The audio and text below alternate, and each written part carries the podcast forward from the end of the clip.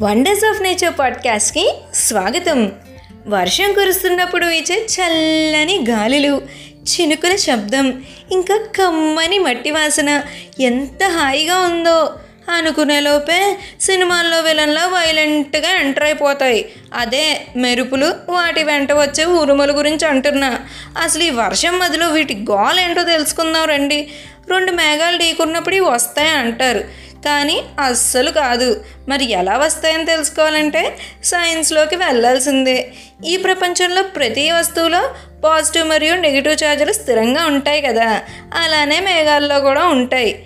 అవును అసలు ఏదో పొగలా కనిపించే మేఘాల్లో నీళ్ళు ఉంటాయా అంటే అవును అనే చెప్పాలి. ఇక పాయింట్కి వచ్చేస్తే ఈ మేఘాల్లో ఉండే నీటి బిందువులు గట్టిగా వీచే గాలులకు తీవ్ర ఒత్తిడికి గురై ఛార్జ్ డిఫరెన్స్ వచ్చేస్తుంది.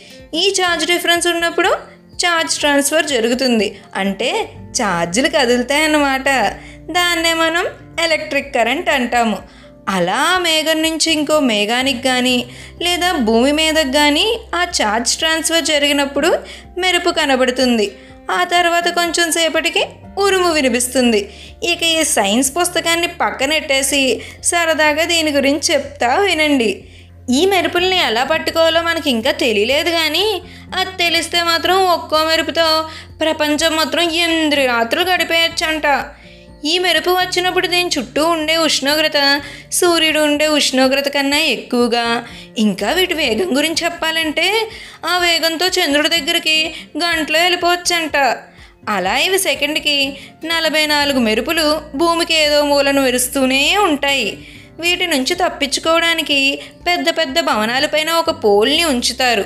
అది ఈ మెరుపుల్ని తీసుకుని భూమిలోకి పంపించేసేలాగా. అలాగే మన ఇళ్ళల్లో కూడా అది కట్టే ఇది కట్టే అండంతో పాటు అర్జున ఫాల్గుణ అనమంటారు. దీనికి మహాభారతంలో ఒక చిన్న కథ ఉందిలే. కానీ ఈ పదాలు పలికినప్పుడు మన చెవులకు పెద్దగా ఇబ్బంది లేకుండా ఉరుముల నుంచి వచ్చే శబ్దాలు నోటి ద్వారా వెళ్ళిపోతాయనే శాస్త్రవాదన కూడా ఉంది. ఇక ఉంటా మరి.